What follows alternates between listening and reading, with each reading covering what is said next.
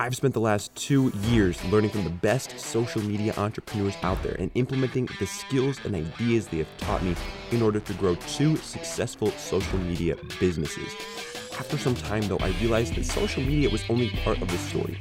As I expanded my network, I kept finding young entrepreneurs with multi-million or even billion-dollar businesses that weren't doing anything on social media.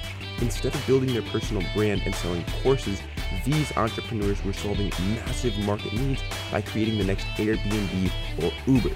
But the real question is, as a young entrepreneur, which of these options is best for us? Social media influencer or startup founder? That's where this podcast comes in. With a mix of interviews with people from both sides of the aisle, you can see what appeals to you and how you can take the steps to start and grow your business immediately. Join me and follow along as I sit down with some of the top social media influencers and startup founders in the world to ask the most important questions and extract the information you need without the fluff you don't. My name is Apple Crider, and welcome to Young Smart Money.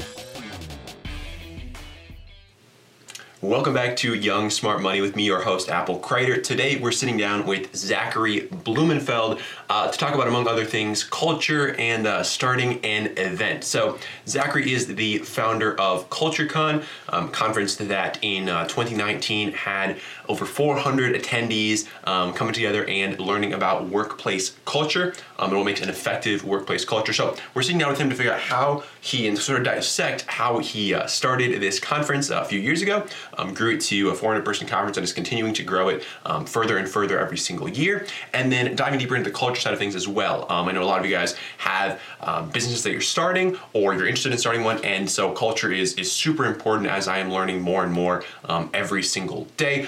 As I'm continuing to build my team, bring people on board, it's becoming more and more apparent the importance of having an effective culture, making sure everybody is in the right place, and that is what Zachary specializes in, so that's what we're going to be diving into. So we're also going to be talking about sort of how to bring your ideas to reality, because this conference, CultureCon, was something that Zachary was kind of stewing on for quite a number of years before he actually ended up taking action. So if you're in the place where you're having these ideas, you're tossing them around over and over and over, you have these really good ideas, we're going to sort of dive into exactly what you need to be doing to take that from an idea and really turn that into a reality. Now, before we hop into the episode, that's kind of what we're going to be talking about. There's a couple pieces of kind of housekeeping that I want to dive into as well. Just kind of fill you guys in on what's been going on here, because as some of you may have noticed, there hasn't been an episode for about a month and a half, and that has been for a variety of reasons, one of which is that I have known that I was going to pivot the show for quite a number of months now, but I wasn't exactly sure where I wanted to take it. The show's been doing fairly well, to be honest with you guys, but I wasn't really feeling as fulfilled as when I started. One of the reasons being that there's really no shortage of entrepreneur interview podcasts at this point. I mean, it's not a difficult task to find hundreds, thousands of podcasts where hosts are just sitting down with entrepreneurs, hearing their story, getting some takeaways here and there. And honestly, I have nothing against those kind of podcasts. I just had known for a while that wasn't what I wanted to be doing. I wanted to create something that was more specific, more engaging for me, but then also for you as the listener, as the viewer. So that's sort of where this pivot came in, and I was just on a 10-day silent retreat, meditating for about 12 hours a day, and so with all of that time, all that space, no communication, I had some time to sort of sit with my thoughts and kind of realized what I wanted to turn Young Smart Money into. And so what we're going to be doing going forward is really honing in on the personal finance side of things. So as opposed to just being an entrepreneur interview show, the show is going to be focused on personal finance for young entrepreneurs. As a young entrepreneur myself and as a huge personal finance nerd, this is what I'm genuinely interested in, so this is what we're going to be talking about moving forward. So there are 3 episodes left of season 1, chapter 1, whatever you want to call it, but we're doing more of the entrepreneurship interview side of things, so this is one of them. We got 2 more coming up over the next week. week, so stay tuned for those. But then after that, going forward, it's going to be personal finance for young entrepreneurs from here on out. I've got a lot of amazing things planned. To give you guys a little bit of a preview, one of the series I'm going to be working on is I'm going to kind of document my process to accumulating 1 million credit card reward points by my birthday this year, which is in December. So over the next 11 or so months, I'm going to probably put out one piece of content a month. I'm just kind of filling you guys in on what I'm doing to accumulate those points. I'm a huge credit card nerd. I've got about 10 credit cards right now, and I'm going to continue to amass more over the next calendar year, over the next 11 or so months. So that's one thing I'm going to be doing. I'm going to be bringing on people who are very knowledgeable about personal finance. Okay, so I'm moving away from the guru side of things. I have nothing against online gurus and people who are teaching you how to make money online and whatever, but that's not what this show is going to be moving forward. So talking to financial planners that specialize in working with young entrepreneurs is something that I'm going to be doing. Figuring out how to pay a reasonable amount in taxes, and just kind of being more knowledgeable about the tax space, the credit card space, about even just maximizing your profit margins as a business, business structures, all that good stuff. So that's what the show is going to be more going forward. If that's not something you're interested in, I'm sorry, but there are plenty of other entrepreneurship interview shows that I'd be happy to direct you to. So if you're for some reason can't find any, shoot me a DM and I'll point you in the right direction to some good ones. But that is what Young Smart Money is going to be going forward. Again, this episode and then 2 more of the entrepreneurship interview type things, and these episodes are going to be amazing. I'm super excited for you to enjoy them. But going forward, there's not going to be much, if any, of that. In addition, I am going to make a couple episodes here in the next couple weeks as well, once season 2, chapter 2, whatever starts, about the meditation retreat, because I did get a lot out of that. I mean, being silent for 10 days, no communication, no eye contact, no technology, and being able to meditate for 12 hours a day really does a lot for a person. So I've got a lot to say about that. So that'll be coming up in the next couple weeks as well. But in the meantime, I hope you guys enjoyed this interview that I did with Zachary. So sit back, relax, and I'm excited for you guys to learn some more about culture and about creating an in-person event. All right, so we're sitting down today with Zach Blumenfeld. Zach, how are you doing today? Doing well. Thanks for having me. Really excited to be here. Yeah, 100%. Welcome to Young Smart Money. I'm excited to chat it up. Yeah, me too. Sweet. So for the listeners that aren't familiar with you and sort of what you've been up to over the last, I don't even know how many years, just sort of fill the listeners in on sort of where you're at right now in terms of like what are kind of the main projects you're working on. Yeah, definitely. So I'm Zach. I'm a serial entrepreneur based out of Madison, Wisconsin. I've had a bunch of different startups over the years. Right now, I'm focusing on a few different projects, but I call it my passion project right now is CultureCon, which is a workplace culture conference. Our mission is to impact the workplace by connecting humans to inspire positive change around organizational culture. So it's super meaningful work and really fun to get people together, and we call them culture geeks, so they all get together and geek out on culture, and it's a really cool experience. Sweet. Well, I want to dive into kind of both sides of that. First of all, like the event side, and then also like building a culture. So talk to us about sort of that process of starting the actual event, because a lot of people have asked me about like, how do you start a physical event? And I'm like, I have no idea. I've never done it before. So as someone who has built that, I mean, hundreds of people attended last year. Yeah. Yeah, we had a little over 400 people, and we've already sold over 100 tickets for our 3rd annual conference, which will be August of 2020, so it's going to be bigger and better than last year. I think an entrepreneur's biggest challenge is actually like putting their idea on paper and going forward with their idea, because you hear so many people that have great ideas, but they never take that next step to go forward with it. So I had that same challenge. I had this idea in my head for a number of years, and then finally I started pressure testing the idea, talking to people and seeing, is this something that would be of interest, and got a lot of really good feedback. I think as we were doing our research, the challenge around workplace culture, the conversation kept growing. Yeah. So that was very helpful as well. I'm a big practicer of lean startup model and design thinking. So we kind of use that method, the methods to kind of influence our design of CultureCon. So we started with a mini CultureCon, we called it, in anticipation of the big event CultureCon. Mm-hmm. So we had it almost 3 years ago right now. It was February. It was at the concourse downtown. It was a cold winter night. We're like, let's try to get 50 people in the room.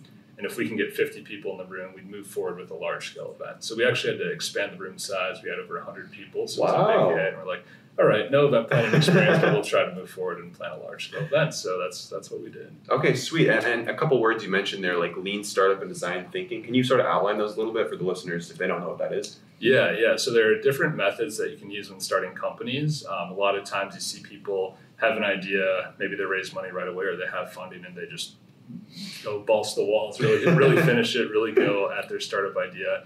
And then they get to the final product and they realize they haven't talked to anyone, it doesn't work.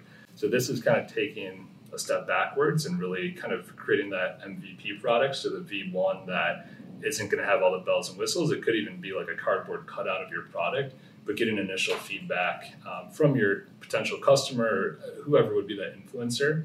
So starting small and iterating constantly on that feedback. And it's a constant process, but that really helps you start to develop your ideas. We kind of say just throw shit at the wall, see what sticks, and kind of go from there. So that's kind of what we talk about with design thinking and lean startups. Sweet. And I'm a huge fan of that MVP, or like a minimum viable product, just idea. Whenever I want to start a new project, it's always like, instead of just going, balls to the walls for this thing for like weeks and weeks and weeks, and then seeing if it does anything, I'm more of the mindset of like, okay, let's see, like, how can I do this on a small scale, or like, do something that I can test quickly, and then, kind of get that feedback and be able to iterate from there. So I'm a huge advocate of that model. Totally right on. Sorry to hop in, but it's time for the Young Smart Money review of the day. All right, this one comes from Rob136615, who says, great content. Found this profile on Instagram a few months back. After reaching out to him, he directed me over to his podcast. He's always got great content, whether it's a guest sharing new insight or just his own. It's always great stuff. Plus, I listen on double speed and can still understand him, LOL. Well, Rob, that's impressive. I don't know if I could understand myself at double speed, so I'm proud of you for taking it on. For the rest of y'all, if you want to get featured like Rob did in the next episode, all you got to do is head over to iTunes or CastBox and leave Young Smart Money a rating and review with your thoughts, and you'll be entered in to get featured tomorrow. So let's get back to the interview. Bouncing back to the CultureCon, how did you get those 100 people to show up on a cold February evening?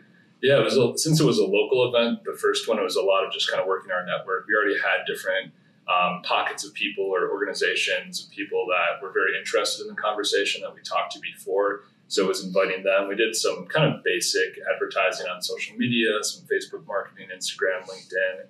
I think a lot of it was word of mouth. People had never seen an event like this, especially in Madison before. And they were excited about that. And so they wanted to come check it out. Our goal wasn't to really make money. It was more just to like test out our concept, going back to MVP. And then if it worked, it'd be great marketing to actually have people at an event for the big event a few months down the road. Yeah, 100%. So in terms of sort of bringing in, did you bring in speakers? Was it just like people in your network that you invited to speak? Or how did that sort of work for bringing in like experts in the area? Yeah, so we had a team of about 5 or 6 folks that kind of helped build CultureCon the first year. And we just reached out to people in our network who were kind of industry experts and had some experience either kind of scaling a company, or we're in charge of people, or consultants. And we had 4 really diverse, just awesome speakers. Mini culture cons are more of like TED Talk style presentations. So it was 4 to 15-minute mini keynotes, we call them. And it was really focused on, that was probably for an hour, but on either side, there was networking, drinks, apps, a lot of just building connections, which I think is really the magic and the secret sauce of CultureCon. Yeah, I totally agree. And like whenever I go to in-person events, like the main thing that I'm looking to get out of that is the connections and like the people that I'm meeting. So how have you been able to facilitate that at CultureCon? Because I know, like you mentioned, like that's a big part of what CultureCon is. So have there been any sort of like structured things that you've implemented, or like different practices, different like scheduling things that have allowed it to be such a good networking place? Yeah, so I think to start, it was very organic. Like we were just like, let's get people in the room and see what happens. And luckily, they were very interested and like-minded folks. So it was kind of easy to let that just happen. Each year, we get better and better at kind of being more intentional with that. So it's, there are a lot of opportunities for kind of more structured networking and strategizing. So things like having icebreakers and different activities before the event starts while people are getting registered, during meals, during breaks, different things like that. Sure. Okay. Do you have any specific examples of things that have worked particularly well? Or yeah. So one thing we're trying out this year, which we've seen at other conferences, is called a fishbowl. So it's you go to a conference a lot of times and there's a person kind of talking at you, or maybe there's like a group activity. Yeah. But this is actually more of a interactive way to get people talking. So it's taking some topics that are, maybe tougher to talk about for some folks, but really getting people to open up. And it's not for everyone, because there are people that just want to sit back and that's how they learn. Mm-hmm. And but this is a really cool process where it's a breakout session where it's almost like a fishbowl style setup. So there's people kind of in a half circle or full circle that are all talking. Almost, it's like forcing people to talk in a group. So we take a topic, let's say like diversity, equity, and inclusion, and we have maybe 2 or 3 facilitators, but it's really open and it makes it more of a discussion than even an interactive like breakout session where it's just someone like, hey, here's a group activity. It's like the whole time you're just speaking, sharing, being vulnerable and like, hey, this is something we tried, but it really hasn't worked, or this is something that's tried and worked for us. And so people can really get a chance to share their ideas and beliefs and really strategize on sharing those best practices. Sweet. That sounds super valuable and just a really good way to get people talking. Definitely. So, awesome. So how did you then transition from that first like mini CultureCon into like the first like real deal? Like what did that scaling up process look like, and how did you sort of take that momentum that you built and translated that into like the real deal? It was kind of, we didn't really have any event planning experience. So yeah. It was really just testing and failing and learning from those mistakes. But luckily the word got out pretty quickly. We did some advertising the first year, but it really was word of mouth. So people would see our event, or people in the kind of culture world would share the event with other people. And what's been really cool about, like, I wouldn't say an industry, but the culture movement, is that it's way different than other industries I've been a part of. So like you think about other startups or even just technology, let's say, for example, and there's a lot of competition, even in, if we go down to like HR technology, so technology that's being sold to HR executives to help their company, whether it's payroll or employee engagement, that kind of stuff. There's a lot of competition in that industry. With culture, there's probably 3 other major culture conferences that have come out now, but it's been really cool to see everyone kind of work together for the most part. So it's not like, oh, my conference is over here, yours is over here, let's try to steal everyone's attendance. Yeah. It's like, hey, we're, trying to help each other out. We're all kind of aligned on our mission, really grow that together. So that's been super helpful as we've been kind of this younger conference approaching our 3rd year, to have help from players on the coast, which have a lot more of the big startups, and just a bigger presence out there, to kind of funnel people to the Midwest as well, which is awesome. Huh. So that brings up an interesting question. Have you ever thought about relocating CultureCon, or is Madison kind of like its home? It's definitely its home. I'm very passionate about Madison, the startup ecosystem we're building here. So that's kind of our vow, is that we'll never kind of leave Madison for that main conference. The mini conferences we're planning to scale and have scaled to different parts of the country. But the goal is that we can kind of start building a community in that local community and make a small impact and bring them back to Madison in the summer for CultureCon, the annual conference. We have had some pushback from some bigger companies. I won't mention names, but I just got off a call last week and they're like, oh, this is really cool. Where does it take place? And like, it's in Madison, Wisconsin. It was a company in San Francisco, so now there is a direct flight too. There is a direct flight. But they were just like, oh, we usually don't send our executives to smaller markets like that, especially if you don't have an office or a large presence there. And so that was not the first time I've heard that. Sure. People didn't want to come to Madison because it wasn't like a Chicago or a Boston or the Valley, anything like that. But I think as our conference grows, we'll see more of a national presence. I mean, last year alone, we represented, I think attendees came from about 20 different states in Canada. So almost half the states. And this year, we're already at about 18 different states. So it's grown pretty quick into more of a national presence, bringing them to Madison, which is really awesome to see. Sweet. I dig it. So like, what's something that you wish you would have known before starting this event? Because I'm sure like with no event planning experience, you've definitely learned a lot through the iteration. So like, what do you wish you would have known going into it? I think probably the biggest lesson I learned in regards to planning an event with lots of speakers is that less is more. The first year, I think we had over 40 different speakers. And our thought process was, let's get a bunch of speakers in here, the more the merrier. But the onboarding process, the speaker management. A lot of logistics. Yeah, a lot of different logistics. And so the last 2 years, we've had about 20, maybe 30 speakers, which has been a lot easier to plan.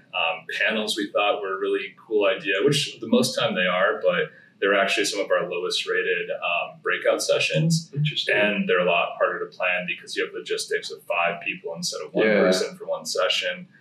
So we've kind of scaled back the breakouts and the amount of speakers, and it's been a lot easier of a process for us. I mean, we have hundreds of people that apply just for the one conference. So it's a process in itself just to go through. Our speaker committee goes through and does a great job at ranking those and kind of prioritizing who we reach out to and accept first.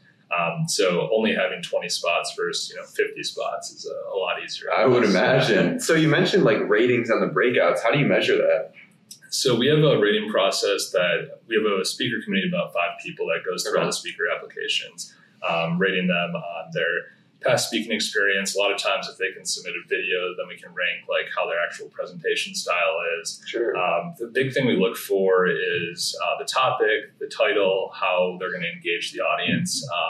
And that just, we want to make sure the title and the description go along with our mission and what we're trying to get out of the conference. And then we also want to make sure that it's a very diverse group of speakers. So not only that the topics are diverse, so it's not everyone talking about, let's create a culture of innovation, but it's DEI, it's employee engagement, it's innovation, it's everything that kind of goes with this nebulous word of culture.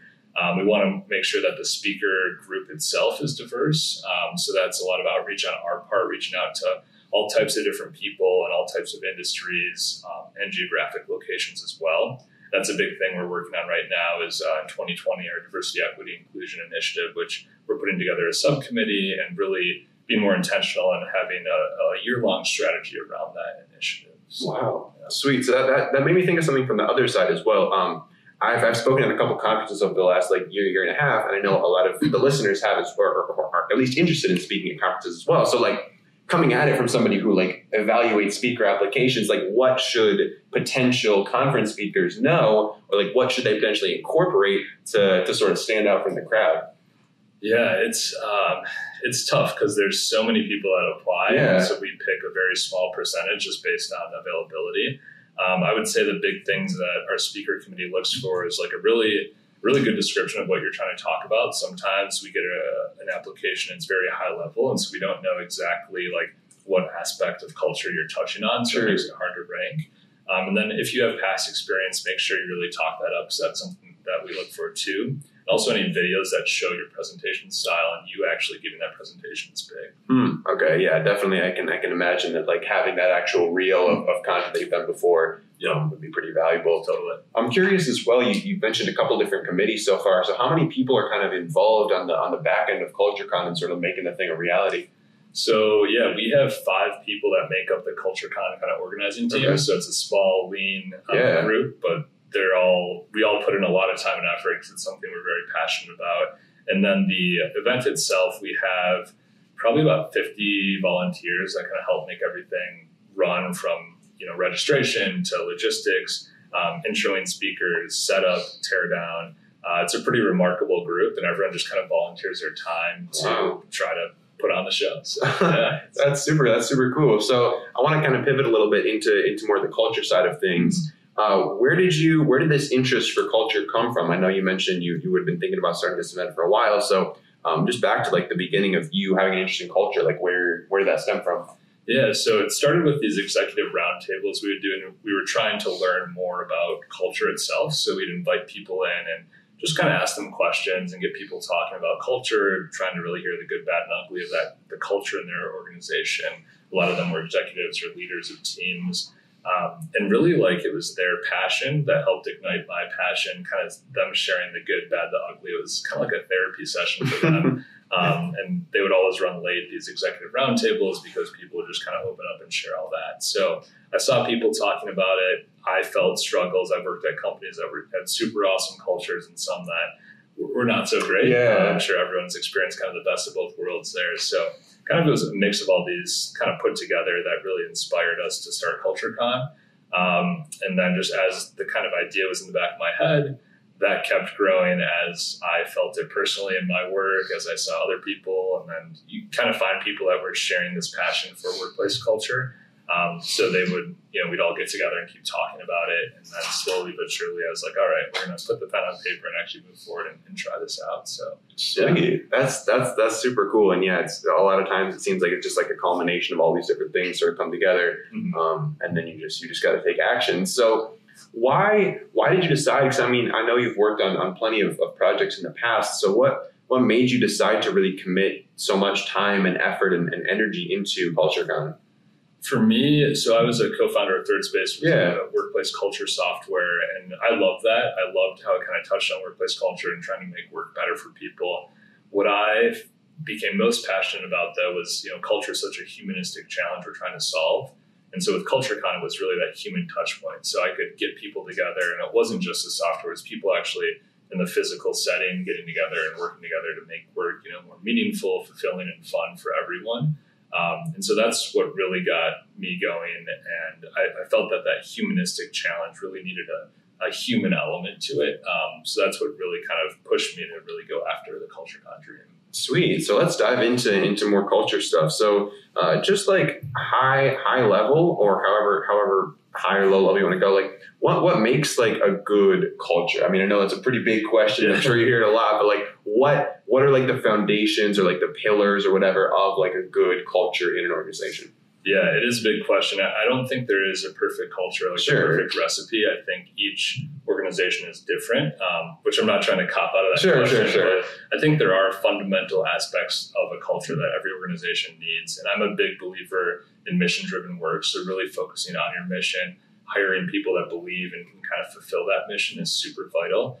Especially we were talking earlier about remote teams. Yeah. That's a big aspect of that. So I'd say like having mission, vision, value kind of ironed out, it could be a process where it keeps changing over time, but that lays the foundation for culture. And then really having your leaders believe in that, kind of preach it and be role models for that culture, a lot of times trickles down. But I've seen situations where leaders have an idea of what culture is, they come up with it and don't have any buy-in from their organization. You always have this water cooler conversation that kind of starts at the bottom but kind of bubbles up. And if the leadership kind of squashes that, it's going to be a pretty toxic work environment. Yeah. But if you allow that to bubble up and kind of blend what leadership is talking with what the employees are talking about, you kind of co-create that culture, which is always more beneficial than just, you know, putting a poster on the wall that the leadership thinks will solve their culture problems. Yeah, sure. So that brings up a lot of thoughts, just related to even what I'm doing right now. But like, first of all, how do you get that conversation sort of going between like the higher ups and the people working in the company? Like, how do you facilitate that conversation? How do you start that? It depends on a lot of different factors. So if your team is remote, if they're all in office, small, medium, large companies, I would say the first thing is just have that conversation, which is a lot more difficult than it sounds, especially with large organizations that, you know, it could take 6 months to have that first initial meeting, but just start it, have the conversation going. You can bring in a facilitator or maybe a consultant that specializes in this. And there's a bunch of people out there who have their own template of what works best. I haven't found one that's bad yet. They all seem to work, but they're all slightly different. Or just kind of have an organic culture committee meeting where you get people together from different departments, make sure it's very diverse, make sure it's inclusive. I like to have people opt into those committees instead of reaching out to people and saying, hey, you should be on this, because then if someone opts in, they're more likely to really like be engaged and passionate about it. But it's really just getting the conversation going. There's also some survey tools or engagement tools you can use. Those are good. I would just make sure that it's not like a waterfall approach. So it's not like, hey, here's a survey, and then it takes, you know, 6 months to actually compile all that data. It's constant pulse surveys. Sure. But that first conversation, just getting off the ground, is a big step for a lot of organizations. Yeah, it definitely is. So where I'm coming from personally, just to give some I don't know, sort of a little story or a little context here. I'm running this remote team right now. We've got about 7 or so people on the team. And we have, I think you mentioned like vision, mission, and values. We have a vision, mission, and principles, and we have it on paper, but it's not really like a part of the organization. It's not really like a part of the culture. How have you seen organizations, or how would you recommend an organization that effectively takes those like things that they've committed to paper that they've said are important, and like communicate those with the team and just sort of bring that whole thing together in like a beautiful like masterpiece? Yeah, it's easier said than done, especially with a remote team. But something simple, I mean, I do this in my daily life, is I do gratitude journaling every morning, and I have that journal, and I have my 5 values that I kind of live by and set goals by, right on a piece of paper on the front page. And so if I'm ever struggling to go into a meeting and like, oh, I don't want to meet with Jim. I don't think I know anyone named Jim to meet with, so it's Jim. And I'm like, I'm struggling to get to this meeting. I think it's going to be boring. I kind of look at my values and say, okay, what of my 5 values is one that I can bring forward or work on, practice on in this meeting? And it could be the same thing with your values, maybe your principles or mission. Print that off. Maybe it's a piece of paper that people can keep by their desk. And it's something that interlines with every part of your business. So when you're making decisions, even if, let's say, you get this great contract that comes in, but your missions don't align, maybe doesn't kind of align with your values or your principles, maybe you don't go after that opportunity anymore. So I think it touches on all aspects, even your hiring process, firing process, marketing. There's a way to intertwine it with all parts of your business. Yeah, I totally. That makes a lot of sense. And just having that be a bigger like focal point, and just having people, refer to that more and use that more to guide their decisions, I think would be a really effective, at least tool for me to start implementing. Definitely. And you can kind of ask the folks you work with on your team, like, this is our DNA of our company. How do we get it into other parts of our organization? And, maybe your employees have some ideas, your team members have ideas on how to do that. I know, and I work for an innovation center, and we have our mission on multiple places in our company, like on the wall. So we're having a huge meeting, deciding different goals for 2020. Our mission is right there front and center to kind of remind us of why we're doing the work we do, really that why behind our work. Sure, that makes a lot of sense. Now, you mentioned hiring as well. That's another area where I think it's really important, especially with like a virtual team, to get it right. So what are some strategies that you have found effective, that you've used or that you know of, to effectively tell if someone that you're potentially going to hire, that you're interviewing, is going to be a good culture fit or is going to align well with your vision, mission, and values? Yeah, so a lot of times what I like to do is kind of try before you buy. Yeah. Especially with startups and virtual teams, especially, because on paper someone could look great, but then they get into a virtual setting and they don't have that experience to really kind of have the discipline to work remote. So maybe I start with like, hey, we're interested. We really like what you brought to the table so far. Here's kind of our initial project we want you to work on. And then you have like 2 weeks or a month where you can actually work with that person. And if it works out, great, but you don't have that expectation of hiring them afterwards. And so if it doesn't work out, either party can be like, hey, this isn't working. We tried it. Let's talk in a few months or something like that. Another thing I hear a lot of is culture fit, hiring for culture fit, which I like to some extent. I think there's parts of your culture, like aligning with your mission and vision and values, that it's very important to have that right culture fit. But if people hire for culture fit, it's going to be a lot of the same people coming to your organization. I've had people, other friends that are founders, and they tell stories of like people that on paper look like a horrible fit for their company. They don't have the same personality, but they become the best developers or best marketing leads they've ever had. So I'd say just be careful of hiring for culture fit and keep an open mind that someone on paper or in that interview process, if they have the right skills or the right personality, you can train them up on the other aspects to get them to be a part of your culture. But they're different, so they're going to bring in their own beliefs and values, and that could actually help your company grow, especially when it comes to culture. Totally agree that diversity and thought and experience and all of that stuff is super, super valuable. I'm curious as well, do you apply any kind of like personality testing or any kind of like these Myers-Briggs tests or anything when you are potentially hiring someone? We haven't in the past. Actually, most of the companies I've worked for, we haven't done any personality testing. Okay. I know that other companies that do, I have colleagues that do, and they seem to work fine. I think as organizations get bigger, it becomes more of a fit. But a lot of times, if you're a small startup with 2, maybe 3 people, you're looking for that 4th hire. You need someone who has that kind of culture fit because you're such a small team at the early stages. So you can find a lot of that out just by maybe doing a month trial or, really getting to know them in the interview process. Yeah, I totally agree. And that the whole try before you buy process, I'm a huge advocate of that. That's what I do for every hire that I make, especially like virtual teams. So important to see what people's work actually looks like as part of a team. Like it's great to see their portfolio and things they've done in the past and experiences, but like until you've worked with them on some kind of project, you don't exactly know, like, is this really good fit or does it just kind of look like on paper? Right, totally. Awesome. So Zach, I'm super grateful for your time. I have a couple questions that I like to ask all of my guests before we wrap up the show. So are you feeling ready for those? Let's do it. Let's do it. First of which is, what is something that genuinely has you excited right now? Could be in your business, could be in the wider realm of your life, but like, what's got you fired up? CultureCon in general, I'm fired up. I would say specifically though, the growth we're seeing. Last year at this time, we had about 7 tickets sold, and now we're over 100 already. Yeah. So the growth is pretty remarkable. It's to the point where it's like, I don't know where, 2021, where we're going to host it in Madison with the size we'll have.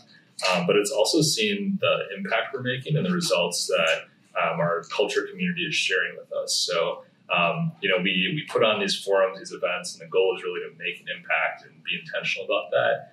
And if people come and have a great time, that's great. But if they go back to their office the day after and forget everything, like most conferences, it's not doing any good. So people are sharing what's working, but also they're being vulnerable and sharing what hasn't worked. Because I think some things may not work at one company, but work at another organization. So it's cool that people are sharing both sides of it. So the impact we're making and the growth of the community around CultureCon itself is really exciting and kind of pushing us to be even greater. Yeah. How do you facilitate that community outside of the actual event? Like, do you have a place for people to go, like outside, where they can like stay in contact with everyone? Or yeah, so we have a lot of people that have found employees, colleagues, co-founders, friends, and just kind of keep that one-to-one connection. We also have an online community. We hold monthly webinars, and we're working on really kind of taking this CultureCon community and taking it to the next level in 2020. So being more intentional about the programming around that. Cool. Awesome. I'm also curious, do you have any people that you particularly look up to in terms of like content that you consume? So like people whose books you're reading regularly, blogs you're reading, YouTube channels, podcasts that you're frequently consuming? Yeah, so there's a few folks. I mean, honestly, people submit so many blogs to our CultureCon blog. Yeah. So just reading through those is pretty amazing, because a lot of them are past speakers or people in our network. So I really enjoy just reading those, and it's like, constant blog submissions. So we get to take a look at a variety of different topics. So that's really awesome. And then each month for our CultureCon community, we have webinars we host, and they're all different topics. And so I really enjoy tuning into those, just because it's usually a past speaker. Sometimes it's a new person, and it just kind of keeps us fresh on like what trends are happening, what people in our community are really looking for and asking for help with. I also look at, kind of a lot of the HR blogs that have, a part of CultureCon or culture in them, and just anything around human aspects and personal aspects as well. So yeah, that's really what I kind of tune in, and I'm a busy guy. So like, I don't have a lot of time to look at a lot of podcasts and YouTube channels, but I usually get enough just from our own content and guest bloggers that kind of keeps me busy and learning. So that makes sense. Yeah. Do you have any habits that have served you particularly well, either in your business or your lifestyle? Listen more than talk is kind of my big one. I love just hearing what people have to say, and I learn so much from every conversation. So I try to never say no to a coffee or a conversation, because I find even the ones I don't think were a good match and won't bring a lot of value to each other are sometimes the ones where I have like an aha moment, or I'm able to make a connection for them that can really help them or their business. So I just try to meet as many people as possible, kind of put myself out there in that position, and I've learned a ton from it as well. So cool. I mean, that's enough of that. How do you manage your time with all the obligations that you have, podcasts you do, conversations you have? Yeah. Like, what is that? It's like? It's tough. I've been really good at maximizing my time lately, like phone calls, doing in between meetings in the car. People who are able to get up earlier can have an early morning coffee before the day starts, or lunch meetings, drinks, happy hours, things like that. And just trying to work on maximizing my time. So if I can, squeeze it in a half hour, that's great. But also being mindful of like, this could be a super interesting conversation. I don't want to cut short or not put enough like personal effort or time into that conversation. So there's been conversations I had, just one yesterday where it's like, we had a half hour scheduled, but it was a great conversation. We're going way over that half hour. So just saying, hey, I have to run, but let's get something on the calendar now so we can keep this conversation going. And we have the call scheduled for tomorrow. So it's just being mindful of that time commitment, but also not just kind of like laying back and not putting in the effort to have that conversation, because you never know what will come out of it. Sure, that totally makes sense. Well, Zach, where can the listeners go if they've been enjoying the value you've been dropping? Where can they go to follow up with you, CultureCon, and just all the cool stuff you're working on? So feel free to add me on LinkedIn, on Instagram or Twitter, Zach Bloom, or CultureConUSA.org. You can join the CultureCon community or reach out through our contact form and get more involved that way. Cool. Sounds like a plan. Well, Zach, do you have any last parting thoughts, words of wisdom, anything you want to leave the listeners with today on Young Smart Money? I would say just be very intentional and kind of have take notice of the people you're working with and the culture you're building. And if you need any help, reach out to us. We're happy to help you or put you in contact with people who can help you with those specific challenges. But yeah, thanks for having me on. Really happy to be here. Yeah. Love what you're doing. It's been a blast. Happy to connect. Awesome. Thank you. Sweet. Bada bing, bada boom. That is a wrap, guys. I hope you guys enjoyed this last episode of Young Smart Money. If you did, you know what to do. Drop us a 5-star review on iTunes. It would mean the world to me. I literally run on reviews like they are the fuel that goes into my body and gets me jazzed up, fired up every single morning. So you take the time, literally it's like 5 seconds to drop a review. If you're in the podcast app, literally just go to Young Smart Money, scroll all the way down past all the episodes at the very bottom. There'll be a section that says write a review. If you could drop me all of your thoughts, all of your questions, all your comments, all your concerns, I would love to read those. I read each and every one of them, and I really do take them all to heart. So that would mean a ton if you could do that. Otherwise, if you guys are wondering how I make money on the show, because if y'all notice, I don't put sponsors on the podcast. I don't believe in that. I don't want to waste your time listening to some ad about Squarespace or whatever they're promoting these days on the podcast. And I've been approached by plenty of sponsors, believe me, but they all get shown where the door is because that's not what I believe in. But I am still able to monetize this podcast, turn it into a consistent 5 figures per month of income. If you guys are wondering how I do that, I put together a free cheat sheet for y'all. It's a little bit more than a cheat sheet. It's kind of like an ebook. It's like 20 some pages long where I laid out the 16 methods that I use to monetize my podcast. So if you guys are interested in that, again, completely free, just head over to applecrider.com/cheat sheet. That's applecrider.com/cheat sheet. And you can download that completely for free. Cheat sheet is all one word.